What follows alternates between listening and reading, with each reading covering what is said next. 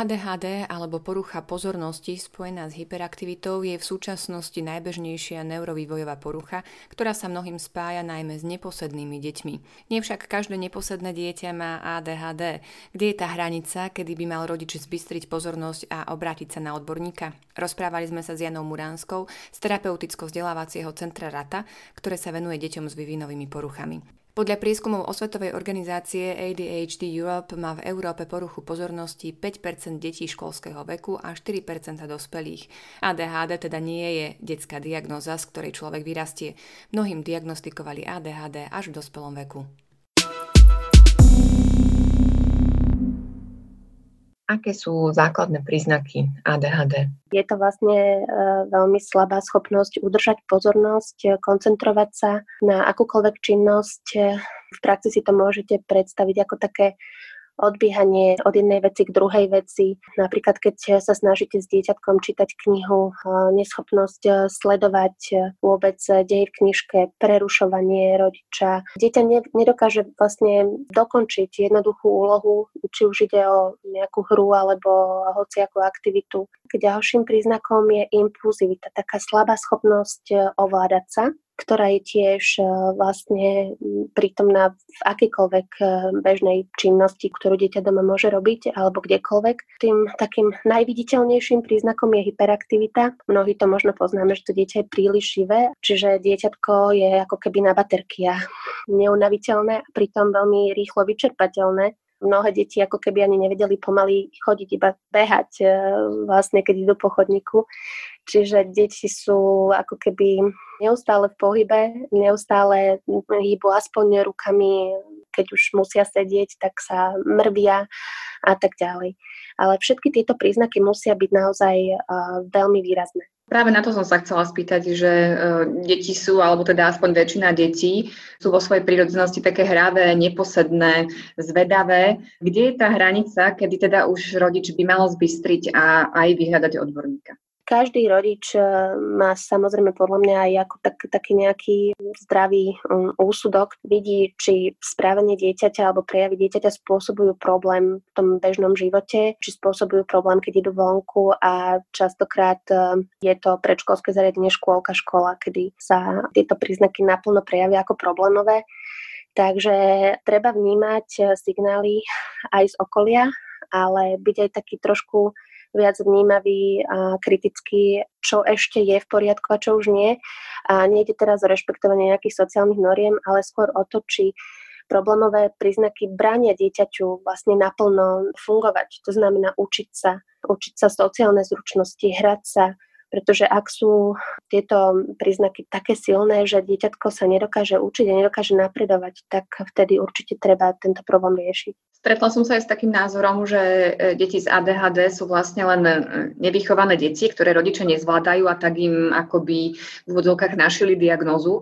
Do akej miery v tomto zohráva spôsob výchovy, respektíve nejakej nevýchovy svoju úlohu? Myslím si, že tento názor vlastne hovorí skôr o tom, ako verejnosť vníma deti z ADHD, teda je to takouto klasickou spoločenskou stigmou, že vlastne toto je nevychované dieťa a títo rodičia naozaj nezvládajú vôbec tie svoje rodičovské povinnosti.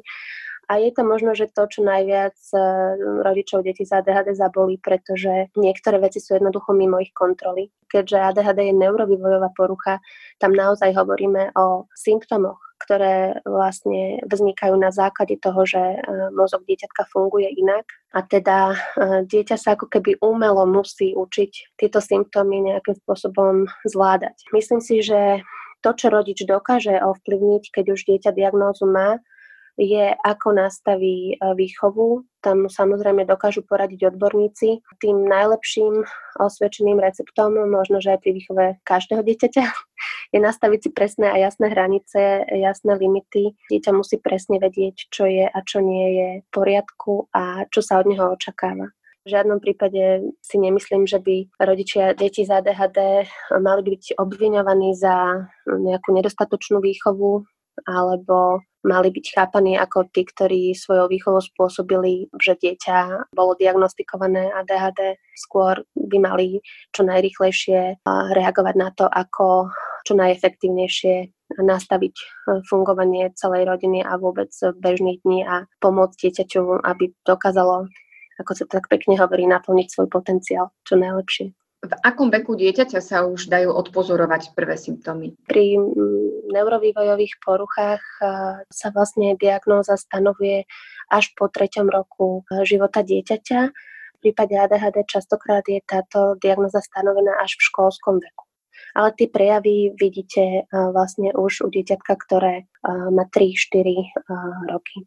Každopádne rodičia by mali vedieť a byť zorientovaní v tom, čo by asi dieťatko v danom veku uh, malo zvládať a ako by vlastne v psychomotorickom vývine malo napredovať.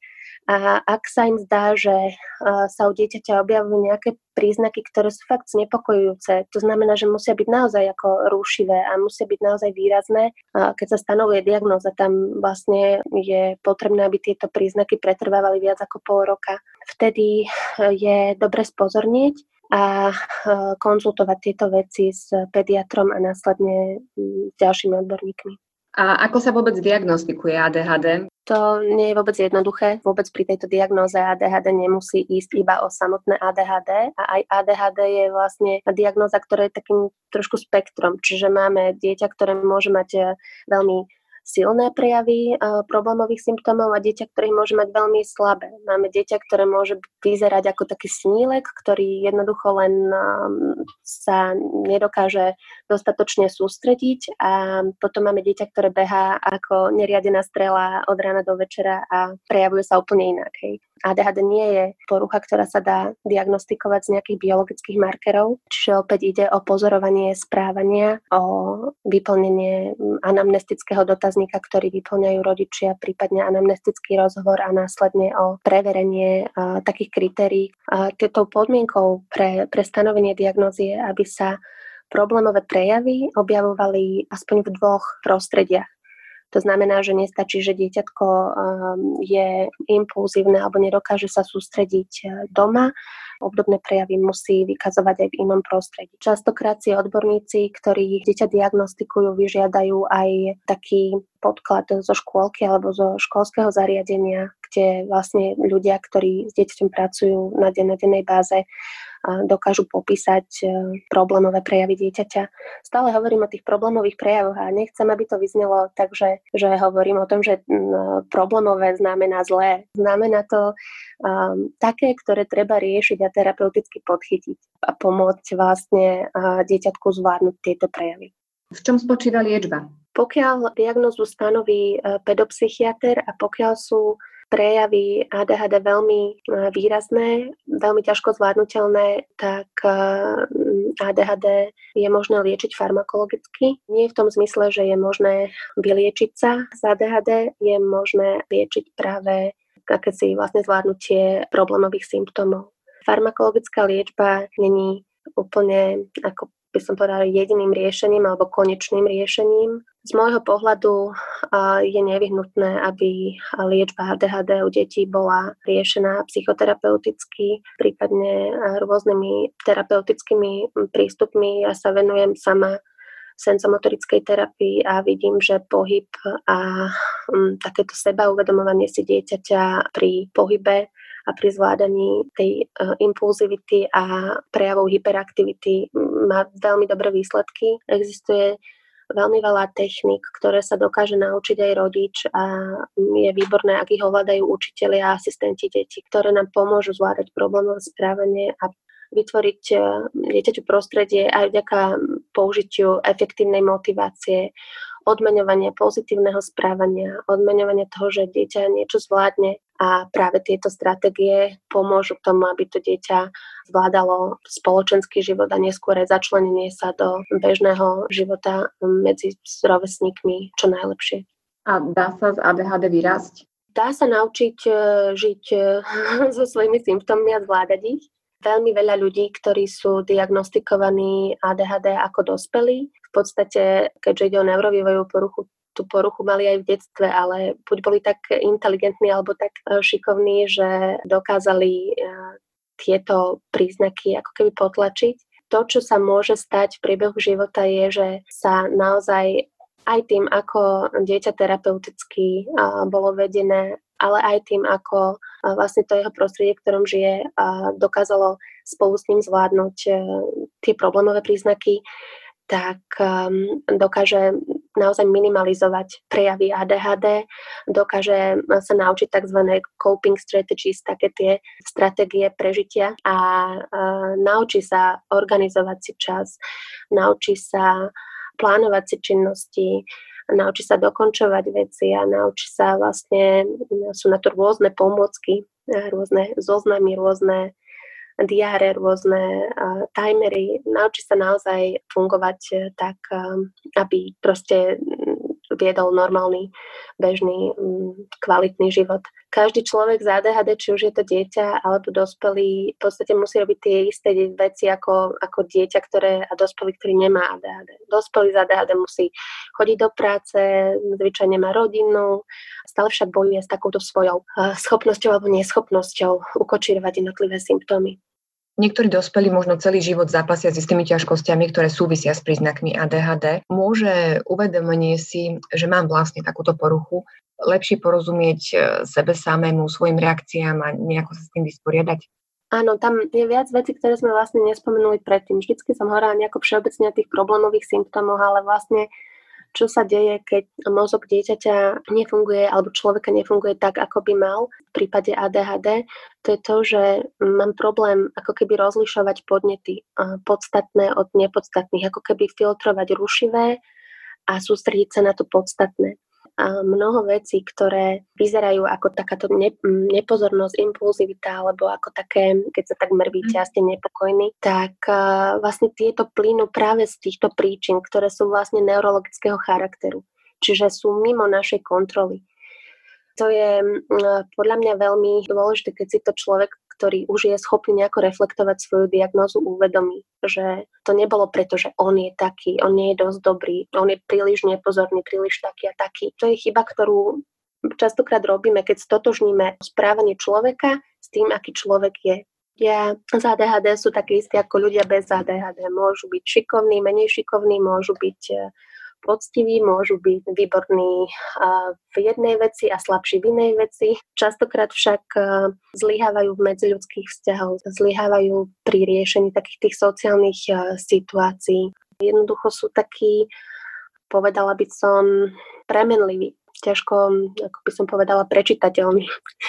Toto sú také veci, ktoré sa s človekom ťahajú z detstva až do dospelosti, ale pokiaľ má v tom svojom sociálnom prostredí dobrú oporu, pokiaľ rodina veľmi rýchlo pochopí, že dieťa potrebuje podržať a potrebuje, aby sa naozaj pozeralo na tie jeho dobré stránky. Tomu pomôže veľmi aj v skupine a kamaráti a rovesníci, to je veľmi dôležitá zložka v živote každého dieťaťa. Tu nemôžeme vynechať. Dajú sa tie typické prejavy ADHD e, využiť nejako vo svoj prospekt, čo sa týka osobnostného rastu? Hyperaktivita by mohla byť e, využiteľná pri športe. Problém e, pri e, deťoch z ADHD alebo pri ľuďoch z ADHD je ten, že častokrát nemajú tú výdrž takú kontinuálnu. To znamená, môže perfektne zaplávať e, tri dĺžky bazéna a potom zrazu stratí energiu a ďalšiu dĺžku ani nedá. Hej. Alebo vie perfektne zabicyklovať 10 km, ale ďalší kilometr už sa nevie pohnúť, pretože sa veľmi rýchlo vyčerpá a nevie si správne rozložiť tie sily. Ten najväčší benefit e, ľudí z ADHD, ktorý môžeme vidieť keď sa tak poobzeráme okolo seba, možno, že aj u niektorých našich známych, je kreativita je to taká schopnosť vidieť veci inak a schopnosť robiť veci inak. Možno takými spôsobmi, ktoré by nás eh, v našom konvenčnom myslení nenapadli. Je to veľmi dobré napríklad aj u nás v neziskovke, keď máme tým ľudí, ktorí každý z nás je iný a zrazu máme tých, ktorí dokážu krásne, kreatívne eh, napísať projekt a, a majú také nápady, ktoré je celkom ťažké eh, len tak vymyslieť ale na druhej strane sú tí, ktorí dokážu uh, k tomuto projektu pripraviť 24 príloh krásne zorganizovaných a bez chyby. V spoločnosti, uh, v akej žijeme dnes, si myslím, že neurodiverzita, alebo to, že sme každý iný, teda je taká vec, ktorou uh, je celkom dobre žiť. A je to to, čo v podstate robí ten život takým bohatším a takým plnším a my sa dokážeme krásne doplňať nezávisle na tom, kto má aké silné a slabé stránky. Ako môže spoločnosť a blízke okolie pomôcť e, ľuďom z ADHD? Tá taká najžiadanejšia pomoc e, zo strany ľudí z ADHD, keď môžem hovoriť už aj ako mama chlapca z ADHD, je tolerancia a otvorenosť tomu, že dieťa môže byť aj iné. V prvom rade je to neodmietanie a neobviňovanie ľudí okolo seba za niečo, čo je vlastne mimo vašej kontroly. V druhom rade je to taká tá podpora, ktorú dokážeme poskytnúť aj tým iným, ktorí sú okolo nás, pretože pre deti a pre rodičov deti z ADHD je nesmierne vzácne, ak napríklad sused dovolí svojim deťom hrať sa s ich dieťaťom, aj keď vie, že môže sa stať, že v rámci tejto hry dieťa z ADHD môže strhnúť druhému dieťaťu čiapku z hlavy alebo ju hodiť do blata alebo spraviť niečo, čo naozaj nečakáte. Pretože tieto skúsenosti sú jednoducho nenahraditeľné, nesmierne cenné pre tieto deti a nemajú kde iba v kontakte s inými sa ich naučiť. Takže ja by som týmto poďakovala asi všetkým tým, ktorí majú vo svojom okolí iné deti, napríklad deti z ADHD alebo deti z poruchou autistického spektra a dovolia sa im spolu hrať, e, dokážu vytvoriť také prostredie, že tie deti sa spolu dokážu vzájomne aj obohacovať a jeden od druhého učiť, pretože určite sa je čo učiť aj od detí z ADHD. Myslím si, že ešte jedna vec, ktorá je veľmi dôležitá to je takéto vzdelávanie sa verejnosti v tom, čo vlastne znamenajú psychické poruchy v detstve. A takéto odstigmatizovanie toho, že ide o niečo, čo by malo byť vytesnené niekde do nejakého ústrania a, a zavreté za nejaké mury, do ktorých nikto neprenikne tak ako uh, sme všetci v niečom lepší a v niečom horší a v niečom talentovaní a v niečom menej, tak aj deti, ktoré vychovávame, sú také alebo inaké a žijú s takou alebo inakou diagnózou, ale jednoducho všetky stoja za to. V jednom článku o ADHD som našla takéto tvrdenie, citujem. Ak je teda niekto alebo niečo naozaj zodpovedné za výrazné stúpanie počtu detí s týmto trápením, je to duch našej doby a všetci tí, ktorí tieto trendy podporujú. Prevenciou a liečbou ADHD na spoločenskej úrovni je teda reforma našej spoločnosti, jej hodnot a atmosféry. Ako to vnímate vy? Určite doba, v ktorej žijeme, je trošku iná, ako bola doba, v ktorej sa žilo pred 30-40 rokmi. Myslím si, že tablety a informačné technológie a rýchlosť, akým sa všetko na nás valí a tempo, v akom žijeme, nevieme ovplyvniť alebo eliminovať absolútne zo svojich životov. Čo vieme spraviť je naozaj pozrieť sa na to, koľko času spolu trávime, ako ho spolu trávime, vo svete existuje veľa časopisov práve pre ľudí z ADHD, Attitude eh, v Spojených štátoch, kde sú také typy a triky pre rodiny uh, s deťmi. A tam sa stále hovorí o tom, že tá najlepšia terapia je zelená, teda ten čas strávený vonku, strávený v prírode, uh, pohyb mimo mesta, v takom prostredí, kde je to množstvo podnetov, ktoré deti z ADHD nedokážu filtrovať, minimalizované a je tam na druhej strane veľa priestoru na voľný pohyb, na lozenie po stromoch, na naozaj to, čo tieto deti majú veľmi radi. Čiže môžeme do svojich životov vniesť viac prírody, menej techniky a viac spoločného bytia spolu. Môžeme vniesť viac tolerancie a možno takej otvorenosti aj voči iným Určite by sme na celospoločenskej úrovni mali reflektovať to, že ak chceme raz, e, aby dospelí z ADHD alebo s akoukoľvek inou vývojovou poruchou alebo diagnózou žili v spoločnej spoločnosti a zdieľali rovnaké hodnoty, musíme tento trend vlastne nastaviť od najútlejšieho veku. A teda je veľmi dobré, ak nebudeme deti, ktoré sú iné a rodiny, ktoré majú iné deti vyčlenovať na okraj spoločnosti, ale vytvoríme taký priestor, aby sme všetci dokázali od malička vnímať e, tú svoju rôznorodosť. V podstate vychovať detí ľudí, ktorí od malička budú vedieť, že to, že niekto je slabší v niečom, neznamená, že na druhej strane nemôže byť výnimočný v niečom inom.